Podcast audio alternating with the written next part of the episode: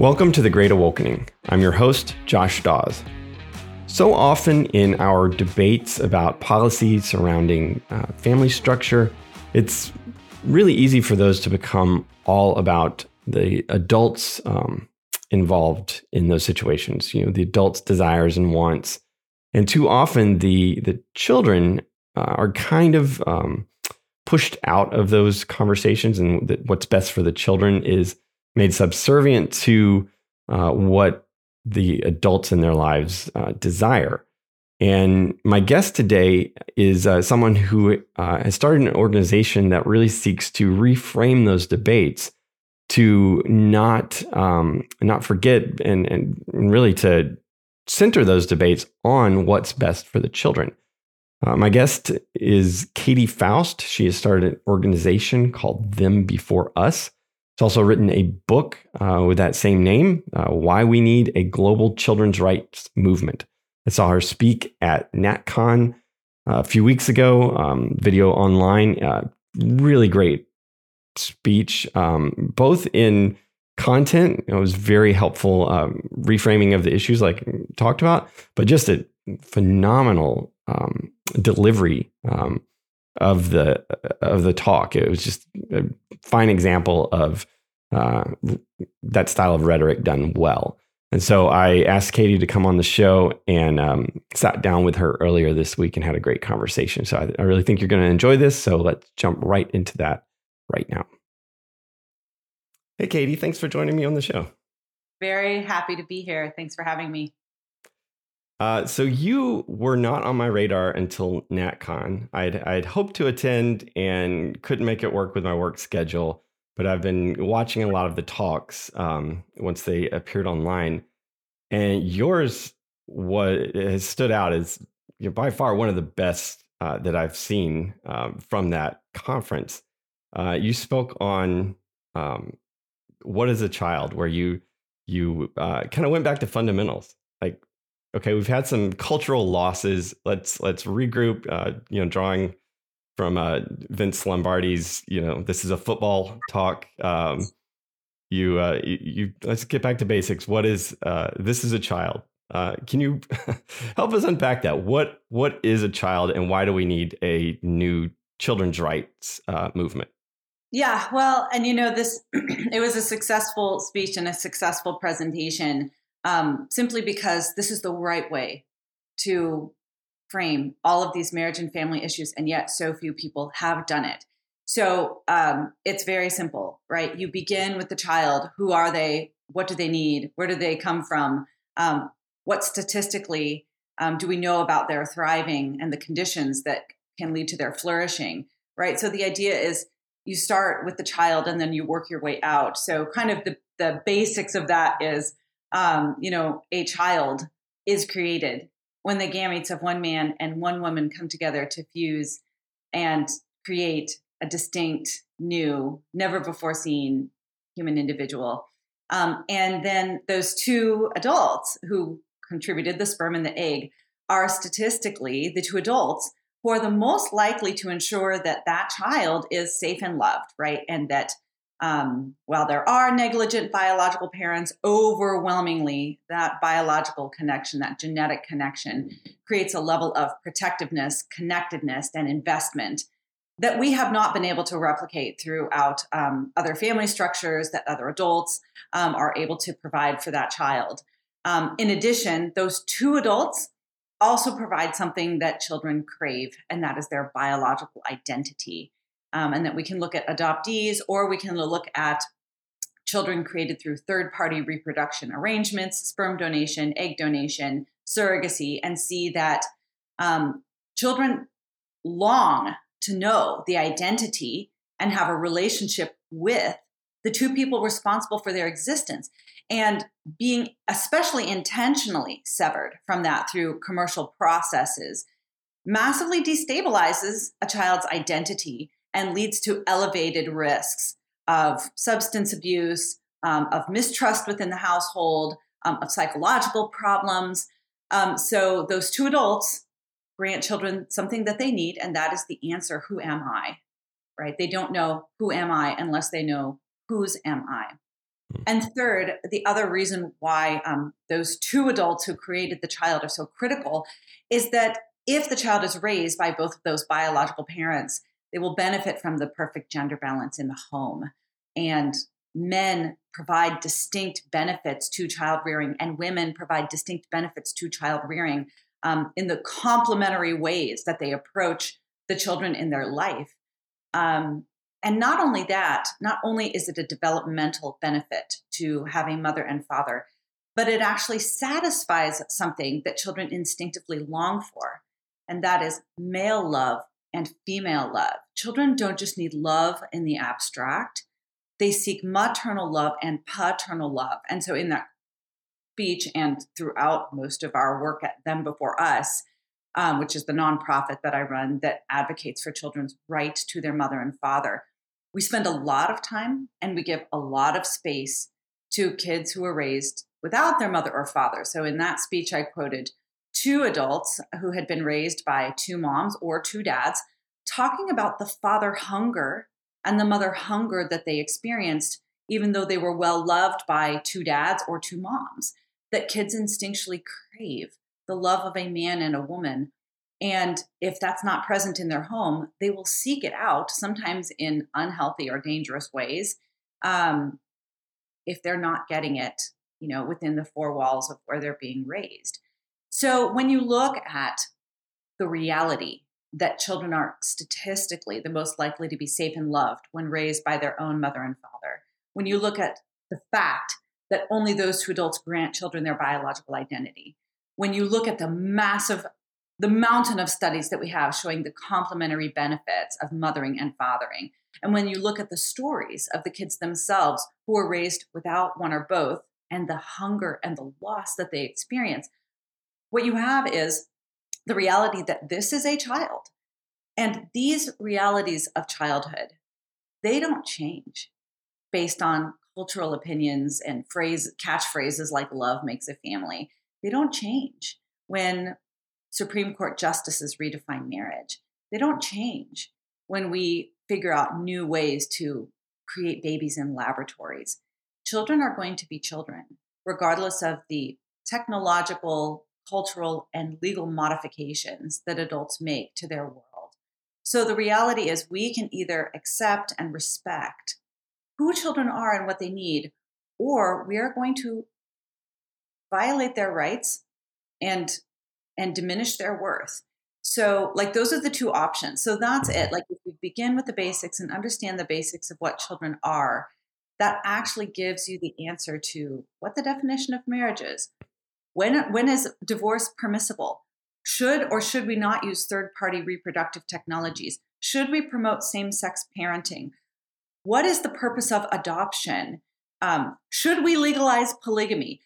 Is cohabitation the same thing as marriage? If you understand what a child is, you get all of the answers to all the marriage and family questions. Wow, that's uh, that's great. There's a lot there. I want to kind of unpack some of it. Uh, slowly. Um, I, I, just finished your book this morning, where you you lay out the case in each one of those those areas that you talked about.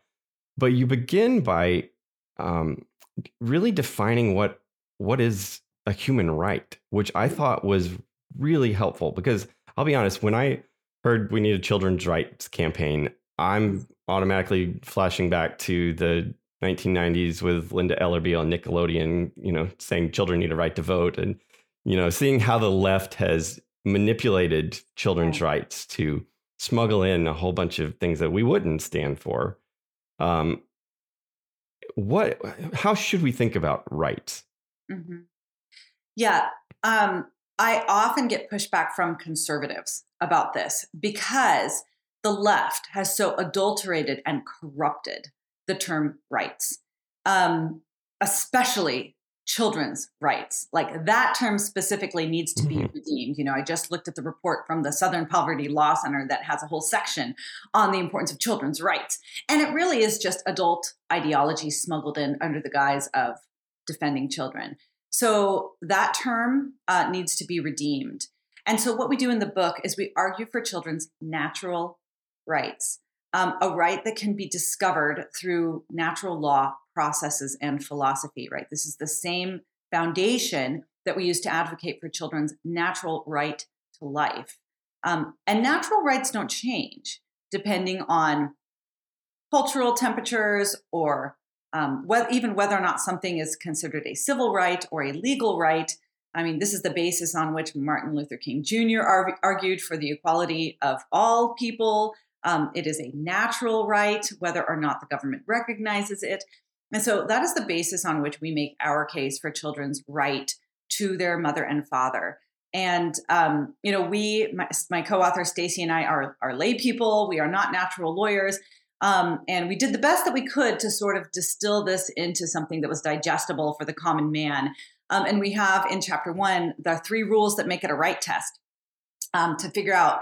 There's all there's all this rights talk. Like I have a right to birth control, and I have a right to housing, and um, children have a right to have to acquire testosterone at Planned Parenthood, even without, without their parents' knowledge, right? Like everything that adults really, really want has been deemed a right. And so we spend some time in chapter one talking about what does make something a natural right. And we've got basically three criteria for that. Number one, it existed pre government, right? A natural law is based on the human person, not based on government invention. Um, number two is nobody has to provide it for you. It's something that you just automatically have. And number three, everyone has it in equal measure, right? So housing is not a right because you have a right to a dorm room or do you have a right to Mar-a-Lago? Like, you know what I mean? Like, it can, if it can vary in degrees or mm-hmm. proportion, mm-hmm. it's not a natural right. So when you look at that criteria, you see that things like freedom of speech, the ability to defend yourself, your right to life, and your right to your mother and father all meet those criteria.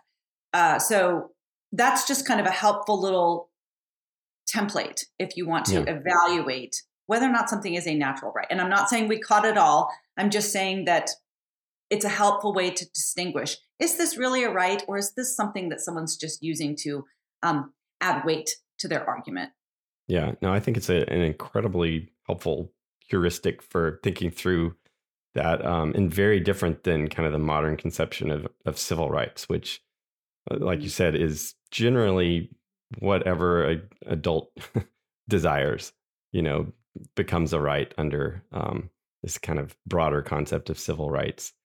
Um, you walk through again in the book. You walk through how that um, how we need to rethink uh, several different issues um, in light of a children's rights to their biological mom and dad. Mm. Um, I think the the first uh, one you tackle in the book is is divorce, and you said something in that chapter that was really struck with me because um, my wife uh, went through uh, a, a, divorce of her parents uh, when she was 16, and just a really hard time. That was you know life, you know one of those kind of you know moments uh, things that you, you go through world, that right your yeah. whole world changes. Whole world changes and then she's still still dealing with the the wounds from that event. And um you, you said in in that chapter you said that divorce um i'm gonna butcher it but you said something like the divorce takes uh shifts the problems of the parents and hands them to the kids and say here you deal with it and that that was that so resonated with me because I've seen that in my wife's life. How should we be thinking about divorce? And and what can we do about it now that no fault divorce is out of the yeah. you know?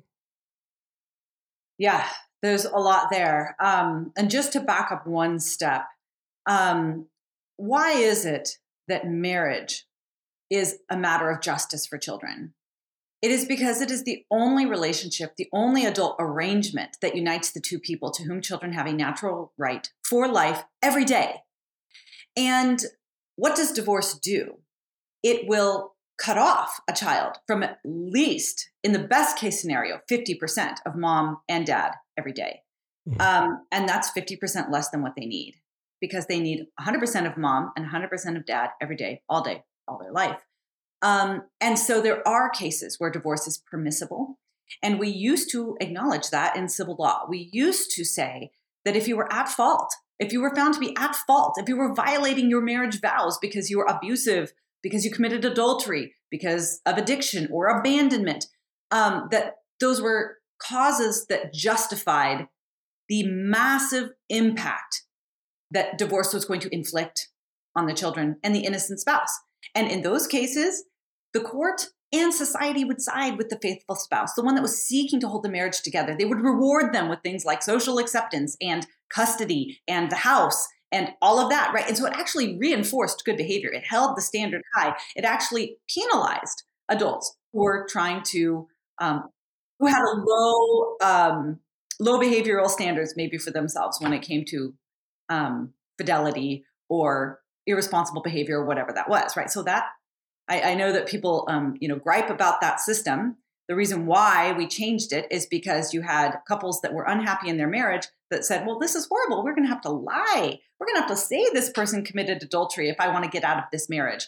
Um, and so, but what we've done with the no fault divorce system is we have done what you have said.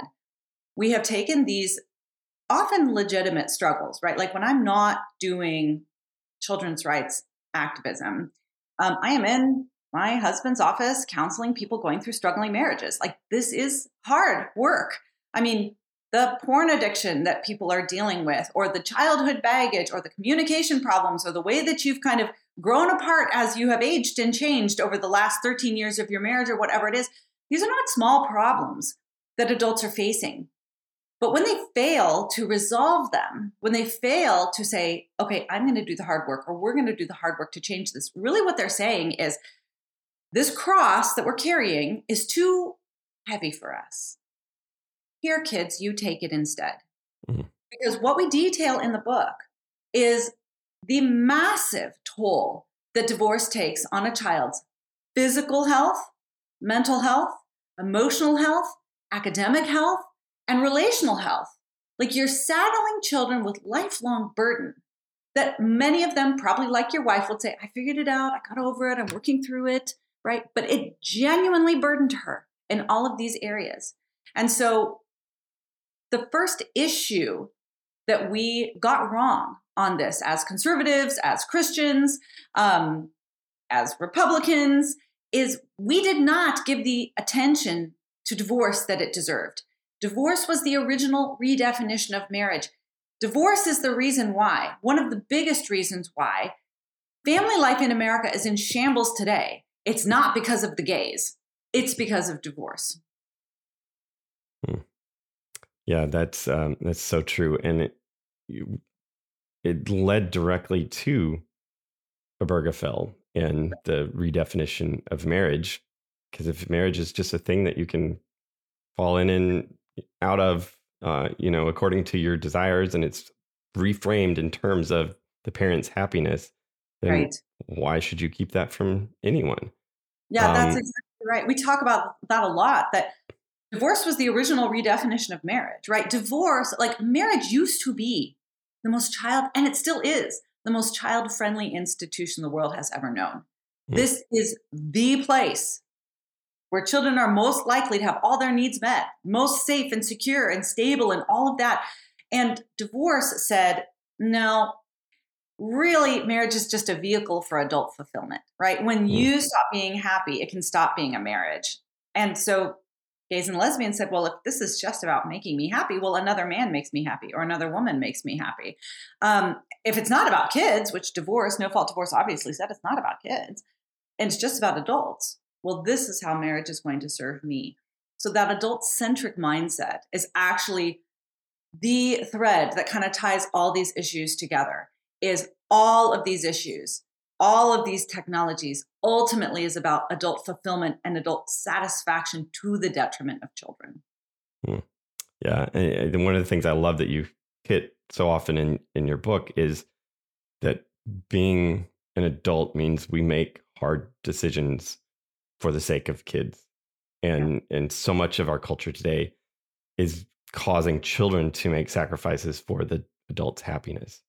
That's yeah, that's right. So if the common thread in all of the problems is is obsessive focus on adult desire, the common response is adults accepting hardship for children regardless of the issue. right? Regardless of whether it's the adults in the struggling marriage, the adults struggling with infertility, the adults struggling with same sex attraction, the adults struggling with unwanted singleness.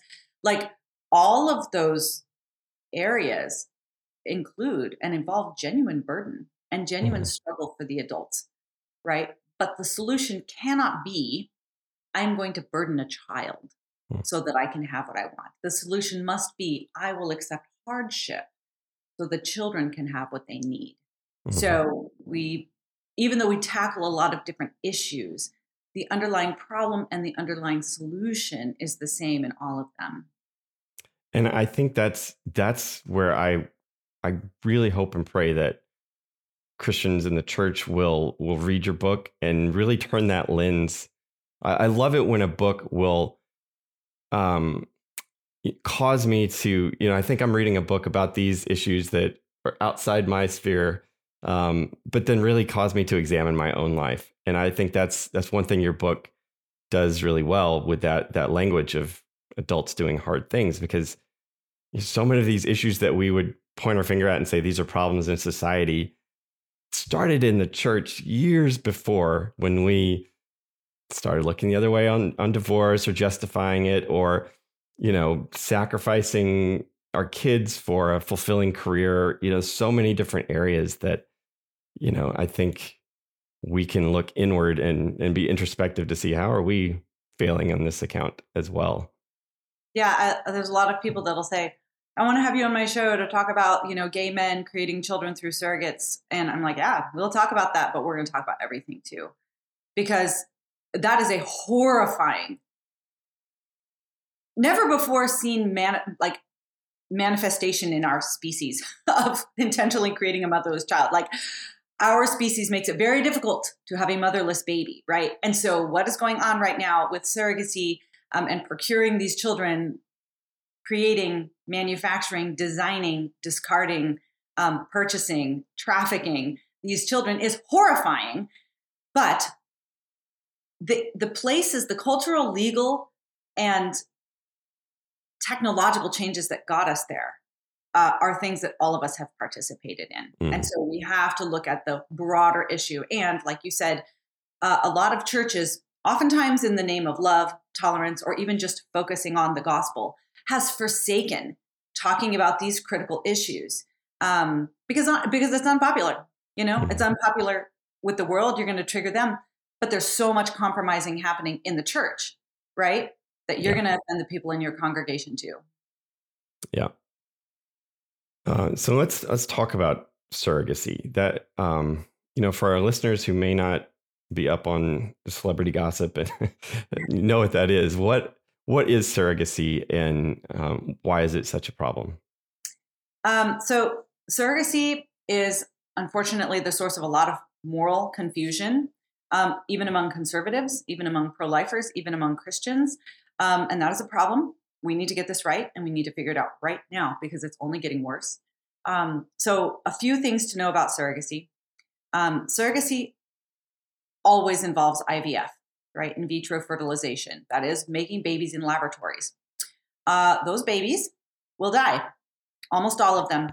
Only 7% of babies created through IVF will be born alive. Most of them will die in the process or spend their entire life in a freezer or be deemed non viable or the wrong sex or won't make the grade and they'll be discarded.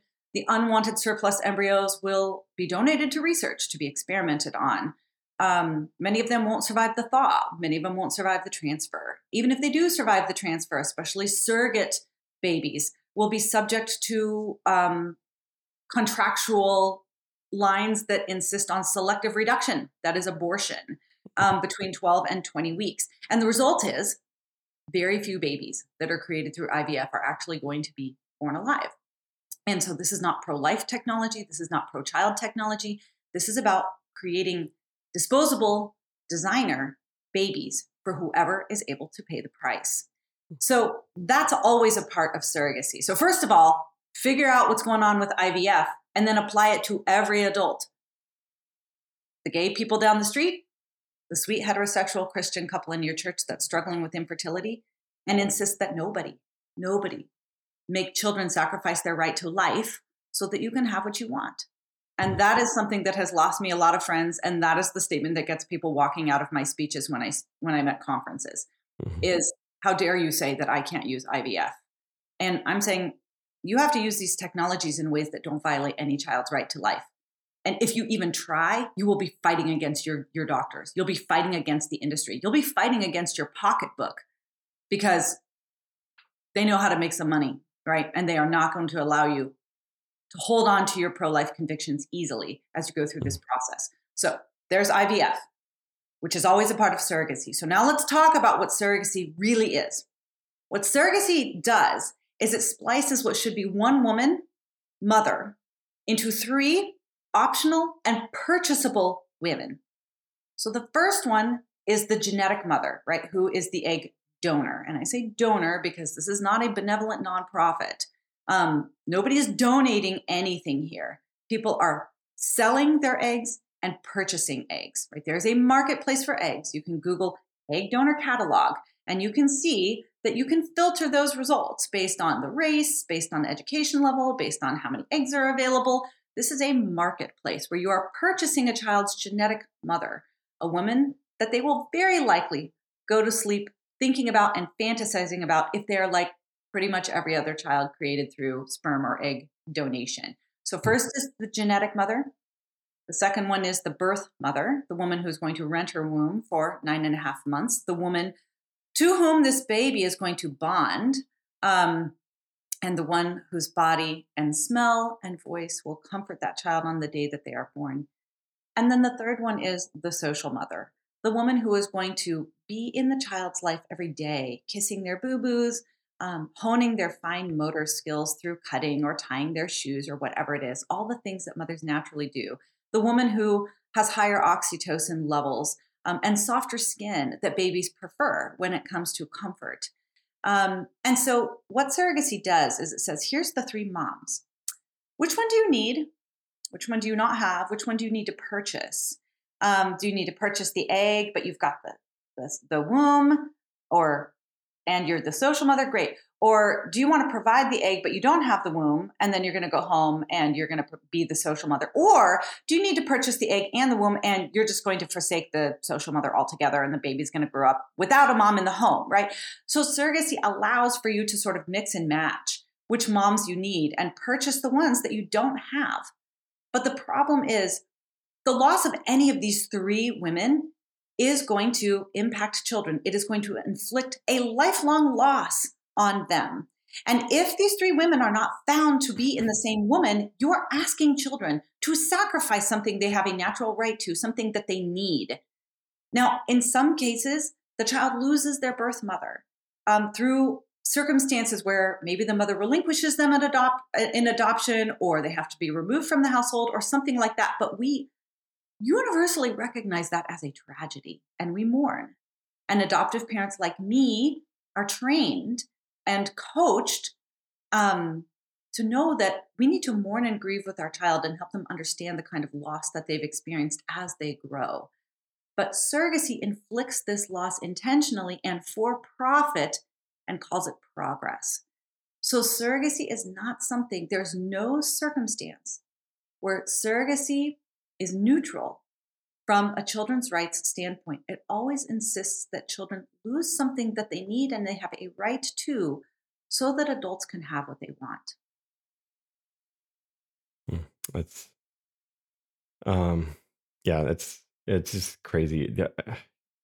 I, I liked how you compared it to adoption because I, I think that's the one thing I would want people to hear loud and clear from this conversation is that there is no there is no um, shame in being adopted or uh, towards adoptive parents. Um, and, and, the way I think you described it in the book is that this um, surrogacy is intentionally creating those wounds, whereas adoption is intending to heal those wounds. Yeah. Um, we spend a lot of time on adoption um, this idea that biology matters in the parent child relationship, which it does, we spend all of chapter two talking about the benefits, advantages um, that being raised by your biological parents affords children. Um, and that triggers the left because it wrecks their modern family notion, right? If biology matters in the parent child relationship, all forms of modern family are going to diminish child outcomes, which they do. But on the right, saying biology matters triggers adoptive parents um, and pro lifers who have advanced adoption as a problem free solution to unwanted pregnancies. Um, and so we spend quite a bit of time. We have an entire chapter on adoption, understanding a child centric um, perspective of adoption and contrasting adoption and reproductive technologies. Because a lot of people think, well, reproductive technologies are just like adoption, right? Both in both cases, kids are being raised apart from a biological parent. But from a children's rights perspective, they are exactly the opposite, right? Mm-hmm. Adoption is a child centric institution centered around the well being of kids. Reproductive technologies are a marketplace centered around the desires of adults. In adoption, the adults do hard thing for the kids, and that is why it is a pro-child um, institution. In reproductive technologies, the kids are forced to do hard things for adults, and that is why it does not get the them before us seal of approval. So we've got answers for you. Um, adoption, when it's properly understood, is a critical aspect of protecting the rights and well being of kids. And it can never, ever be confused with reproductive technologies. Can you talk a little? Uh, you, you tell some great stories. Um, it's one of the great things about your book is there's so many stories from kids who have grown up in these, you know, different family structures, um, feeling those those longings for a biological mother and father. Um, some of the most harrowing, I think, stories were from um, the children of uh, donors, um, and just that feeling they feel that they they can't even talk about it with the people that are raising them. Can you share some of what you found in your research there? Yeah, we have always had like the pro family traditional marriage side of the uh, aisle has always had the best research We've always had the best statistics. We've always had natural law. We've even had the five major religions of the world on our side. But we lose. We constantly lose because the other side humanizes their arguments, right? The other side tells the better story. So, one of the main things we wanted to do in the book was we wanted to give you the real stories, the real faces, the real wounds, the real memories of kids who grew up in these modern families uh, so that you could look them in the face and say, well, you should be happy because your parents are happy, or you should just be grateful to be alive because without these technologies, you'd be dead. And love makes a family. Why doesn't love make a family, kid? Don't, didn't you hear love makes a family? So you should be happy because you were loved. So we let you look at their lives um, and the stories that they've shared. Um, and yeah, the donor conceived kids who were so loved and wanted right? Who were so loved and wanted that their parents paid so much money to get them. How could you not be loved if your parents spent $12,000 creating you or $100,000 creating you or $75 purchasing you from your genetic father? Right? These people had to work even harder to have their kids, so you should be happy. And yet they're not. Right? Overwhelmingly, these kids struggle with what um, sociologists call genealogical bewilderment not understanding who they look like and where they get their features from. And some of them talk about how they couldn't even look in a mirror, you know, because they felt like they were looking at a stranger. Um, many of them struggle with feelings of commodification as if they were purchased and designed because they were purchased and designed. And that has an impact on your self-esteem and and how you, you know, conceive of yourself um, they spend a lot of time, many of them spend a lot of time fantasizing about their missing parent, and that often will push them towards seeking out the identity of this donor, this person that the world says, that's just a stranger to you. Your parents are the ones who raised you. And yet, overwhelmingly, these kids say, nope, that is half of who I am. Many of them will say, that is not a donor, that is my father. That's not a sperm donor. That is my father. I deserve to know my father. I want to know who my father is. Many of them, when they do take that 23andMe test, discover I'm I thought I was an only child, but I have 52 half siblings. And then the desire to know all of them and not even know if that's all there is because every couple months there's a new result of a new half sibling that they didn't know existed. Um, a lot of them are concerned that um, this process of creating them involved eugenics, which it did, right? You're grading and selecting um, what kind of gametes, attributes, characteristics, and discarding, right? Especially when it comes to multiple embryos. You always have to make decisions about which embryos are going to be implanted, which are going to be discarded, which are going to be frozen, which are going to be donated to research. Um, and so this is not um, and uh, the idea of just welcoming life. It is designing new life. It is discarding new life.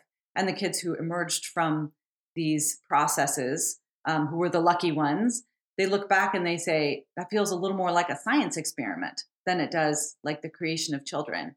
So you really can't. I mean, all of chapter seven is devoted to children created through sperm and egg donation, children who were probably raised by at least one biological parent, um, children who didn't lose their birth mother. They only lost one genetic parent. And these kids aren't doing well. They're not doing well, right? Overwhelmingly, they are disproportionately affected by um, struggles, identity struggles, um, heightened issues of depression or um, bewilderment about who they are, um, and mistrust of their parents, right? Because if they are going to talk about their frustrations or their concerns about commodification or their missing parent, they're talking to the person that commodified them. They're talking to the person that chose for their genetic parent to be cut out of their life. Um, and that increases the psychological burden on these kids. Yeah. And, and so many of them, you know, especially, you know, uh, being raised by same sex parents, feel that um, cultural pressure that this is something I'm I should be celebrating, and if I express any uh, discomfort or you know any of this father longing with two moms, then I am suddenly now a right wing bigot, and you know there's it, there's so much um, man to unpack with that. Um, yeah, uh, we we spend a little time in chapter four talking about how um, you know, Justice Kennedy passed, or, you know, in his opinion on a Obergefell, he said, we have to do this for the kids, for the kids of same, you know, with same sex parents. But we argue in the book, and we quote the stories of kids with two moms, uh, especially, who we actually say this is not a way to help kids with same sex parents. This is actually a way to gaslight kids with same sex parents because these kids like you can't legislate away their longing for their father right? Their missing parent. Kids the human children want to know the two people responsible for their existence. They long to be loved by a man and a woman. And so when you remove all legal markers and now remove all cultural markers saying that kids should have a mom and dad have a right to a mom and dad need a mom and dad those kids will still experience those feelings of mother hunger or father hunger or genealogical bewilderment. And the problem is they'll look at their outside world and the outside world says, you don't need those things. You shouldn't want those things. And so then when they feel those things, they feel massive amounts of guilt and mm-hmm. confusion going, okay, the world says that I don't need a dad. I shouldn't want a dad. It's bigoted to want a dad. And yet I really, really want a dad. So there must be something wrong with me. So yeah. that's what I mean. Like we will either recognize the reality of who kids are and what they need, or we're going to victimize them and we victimized them when we redefined marriage. Yeah, I, a few episodes ago, I had on Louise Perry, uh, who's written "The Case Against the Sexual Revolution." Mm-hmm. Phenomenal, excellent book. I haven't uh, read it, but I've listened to like all her podcasts. I'm like, stick it in my veins, girl. Oh, I know. it's phenomenal. She has this. Um, she says, you know, we keep crashing into, you know, the limitations of the sexual revolution, and instead of coming to the conclusion that there's we may have gotten this wrong. It's like we just hit that freedom lever again. We, we just need more of it. And I think that we're seeing that with the this kind of modern family idea.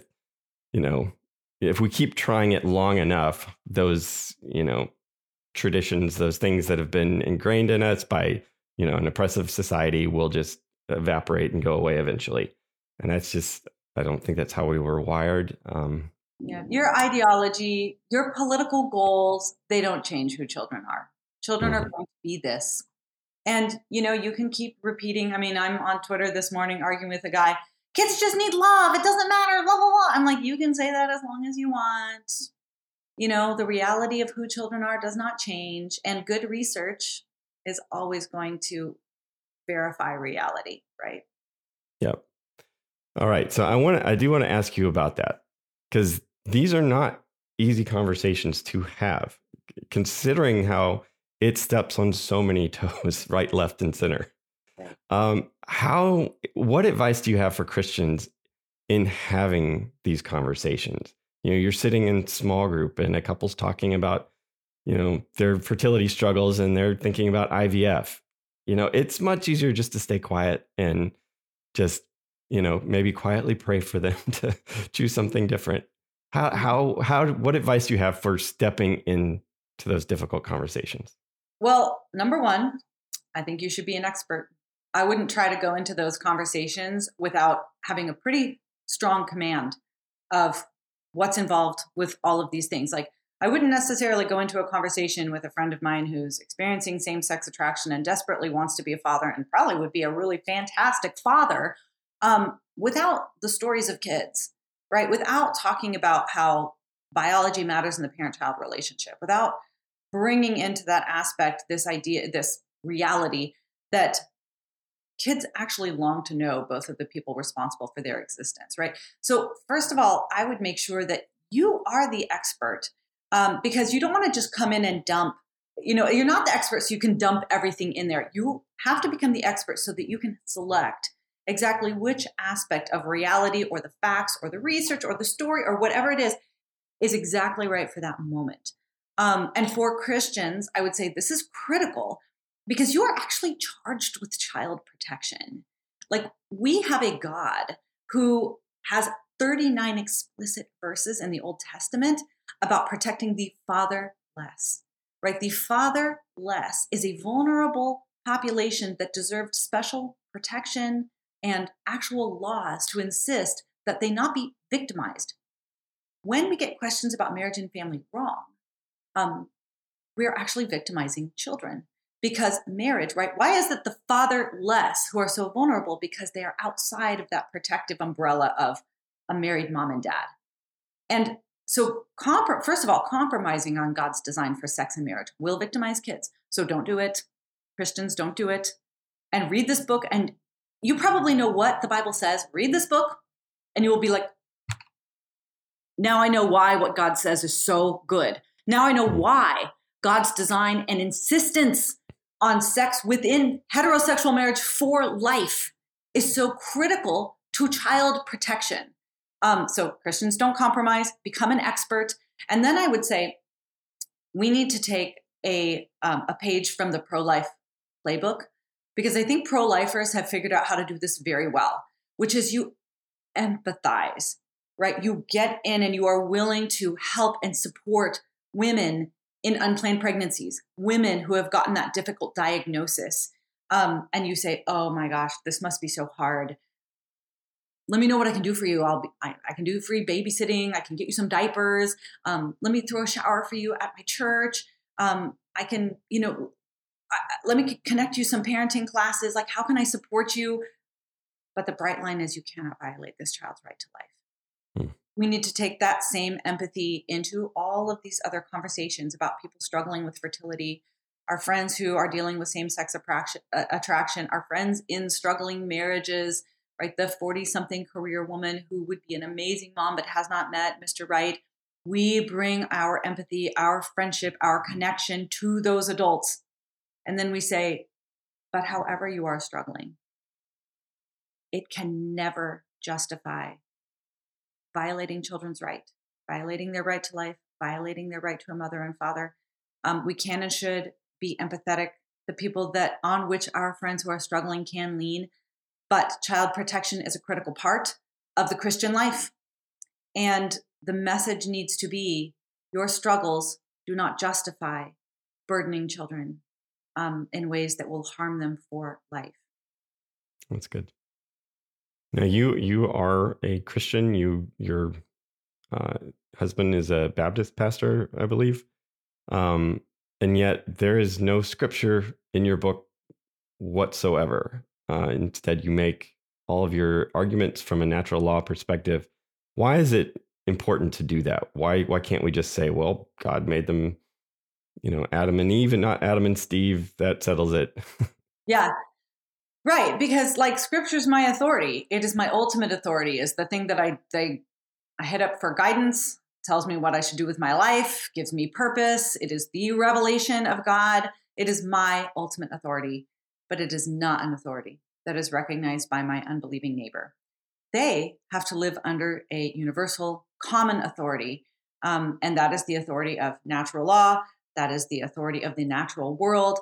And so the good news is that God's word and God's word, God's word and God's world have the same author. And so these two will never contradict. But we argue based on God's world, right? These natural realities under which all of us must bend, right? Even though our laws don't recognize them, our culture doesn't, right? Those are unbending realities. What children are, what they need, where they come from, who men and women are, um, their unity, and what they provide to kids, those realities will not change. They will be verified by scripture, right? But these are the unbending realities under which everybody must submit. So we are appealing to a universal authority um, rather than the revealed authority. Um, and it is an argument that you really can't argue against. Um, you can certainly call people bigots, you can call them haters. Um, but when you actually engage in a natural law argument, and, and then you know you remove the objection of this is just about your religion, and it's amazing. Like on Twitter, even just this morning, you know, I'm arguing with somebody on Twitter, and they're like, "Oh, these religious bigots are always bringing their you know morality," and I'm like, I have not made a religious argument here, and so it actually removes all of the major objections that we have all received for so long. Um, the other thing that it does is it insists that all adults bend. That when you look at the natural world, what you're getting is you're not just saying that this is for Christians, this is for everybody, right? This is a moral system that is going to apply to everybody because we are all parts of the human race. This is not a Christian idea, even though it's validated by the Christian God and the Christian worldview. This is a human idea right? This is going to apply to Hindus and Jews and Muslims. You know, the Somali boy that does not have a dad is lying awake at night wondering where he is, just like the kid in Georgia is lying awake at night wondering where their dad is, right? These are realities that are grounded in the human experience. And so we make our argument based on those universal human realities. Um, and with the nice side, it's got the nice side benefit of reinforcing every single thing that the Bible says. Mm-hmm. Well, I think you make excellent argument in there. Um, I wish I had had uh, that um, those arguments back when Obergefell was decided because found myself in conversations like I don't know how to argue this without just saying the Bible says. Yeah. And so I think um, for that reason, it, it's incredibly helpful. And um, I hope uh, a lot of Christians read that and non Christians because you make your argument is not just tailored for Christians. So um, I yeah. do thank you for Actually, the work you, you're doing. My publisher is like, well, let's let's put this under a Christian imprint, and I'm like, no. I, I mean, this is not a Christian book. This is a book about social science. Really, that's what it is. Um, and so I re- I rejected the suggestion that it be a Christian book. Amazingly, I, you know, not amazingly, but Christians have been so interested in it, which I love. You know, most of the opportunities that we have to speak um, are Christians who are like, I knew that God wasn't a bigot. I just knew it. Um, but even a lot of Christians are saying, man, maybe God's maybe God is like an anti-gay hater, you know, or no, he's not, right? That that um, I'm grateful that the moral voice that is emerging on many of these topics is from Christians who finally feel like they understand um, how their faith informs all of these different issues um, because we have elucidated the why behind what God says. Yeah. Well, I thank you for the work you're doing. It's uh, incredibly, incredibly encouraging to me to um, to learn about your organization and and what you're doing. And I hope uh, a lot of people read this book. Um, before I let you go, I do like to end each episode with one question. Uh, it's a a lot that we could be black pilled on. It's a lot of bad things in the world. You know, spend any time on Twitter, you're going to get discouraged to some degree. Uh, what is giving you hope right now? So, um, I'm in Seattle, and um, there has been an exodus from Seattle by Christians. Right? Christians have left Seattle um, at minimum for the eastern side of the state, but usually for Idaho or Texas or Florida. Um, and I understand, um, but it means that there's not a lot of us here. But the ones that are here are serious. Mm-hmm. Um, you know, the ones that have decided to stay um, are being refined and purified. Um, and they are training up their children. You know, my Sunday school class, my Christian worldview Sunday school class is filled with kids who are who know that they have got to be experts on all of these different topics, every worldview topic, um, because they are outflanked everywhere they go. And so the Christians here are very serious about their own witness, about their own doctrine, about their own children being trained. Um, and I just think that if that is going to be the trend among Christians, uh, that you know you've got four kids, I've got four kids, like Christians and conservatives in general have been outbreeding uh, people on the other side for a long time, but we have not been discipling our mm. kids the way we you know we've we've created the children and then we've allowed the media or the schools or the left to raise our children. And I think that that's changing. I think that because the other side has gone so insane that Christians, especially Christian parents, have figured out that they have to get very serious about training and discipling their kids. Um, that the church has to become what it should always have been, which is open hearted and empathetic and welcoming of people who may disagree, but holding fast and standing firm and giving a robust articulation of God's design, especially for the human person, which seems to be um, the place where all of these cultural ideological lies are crashing against Christian doctrine today. And so what I feel like is happening is even though the, the furnace has been heated to seven times the normal temperature, I feel like it is having a purifying, fortifying, strengthening impact on the parents in my world and therefore the kids in my world. And these kids um, are armed in a way that I don't think the kids were, the Christian kids. I didn't grow up as a Christian, but my Christian friends, I don't think felt as equipped to be able to critique culture like my kids and my friends' kids are, because we as parents have gotten much more serious about instilling Christian convictions, not just Bible verses, which I love, but an entire Christian worldview to our kids. Um, and those kids are going to be able to offer something to the world that the the kids who have been steeped in ideology are not going to be able to offer, right? They are going to have a coherent, um, effective, fruitful witness. Mm-hmm. Um, and that gives me hope because I'm watching these kids contend for the faith, um, contend for right, even though they are in a city where they are absolutely surrounded and there's there's no allies here, right? It's them and their God and their friends from church and their parents um, and and and those kids are strong. So I, I guess that's it. Like that's what gives me hope. That's great. Well thank you so much Katy. I have so enjoyed this conversation. Uh, where can people find you you can go to thembeforeus.com uh, go down to the bottom and subscribe to our newsletter. We have so much going on. So much going on. Um, you should be a part of it. You should stay on top of it. You should get the book and become an expert because there is nobody that is going to do this, right? Our politicians, entertainment, education, institutional capture, even among researchers, is rampant. Like it is ordinary adults that are going to have to take up the mantle of defending children. Um, and it needs to be you. So, you know, stay connected to us so that we can, you know, fight these giants together. Excellent. Well, we will definitely send people uh, that way. And I'll have links in the show notes uh, to where they can get your book and uh, uh, subscribe to your newsletter. Um, thanks again, Katy. I have so enjoyed this. Thanks, Josh. That's our show for today. Big thanks to Katy Faust for joining me for this conversation. You'd like to find out more about her organization, you can head to thembeforeus.com. Um, there's also a, will be a link in the show notes where you can purchase her book. I finished it earlier this week. I highly recommend it. Uh, I'll also place a link to her um, her talk that she gave at NatCon as well. And I highly, if you do nothing else, highly recommend you check that out. It's just an excellent um, talk that I think you'll um, get a lot out of. If you're enjoying the show, please um, share it with your friends.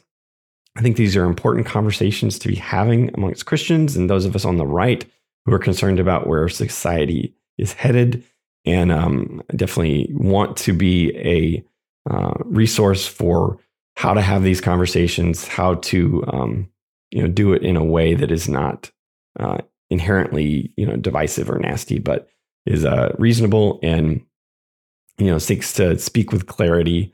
Um, some hard things that you know are not easy to talk about. So hopefully you're uh, enjoying the show. Uh, if you're listening um, to, uh, via podcast, ratings and reviews over at Apple Podcast are extremely helpful for increasing the reach of the show. If you are watching on YouTube, go ahead and hit like and subscribe so you don't miss future content. Uh, as always, I so appreciate you watching and listening to the show. I will see you soon.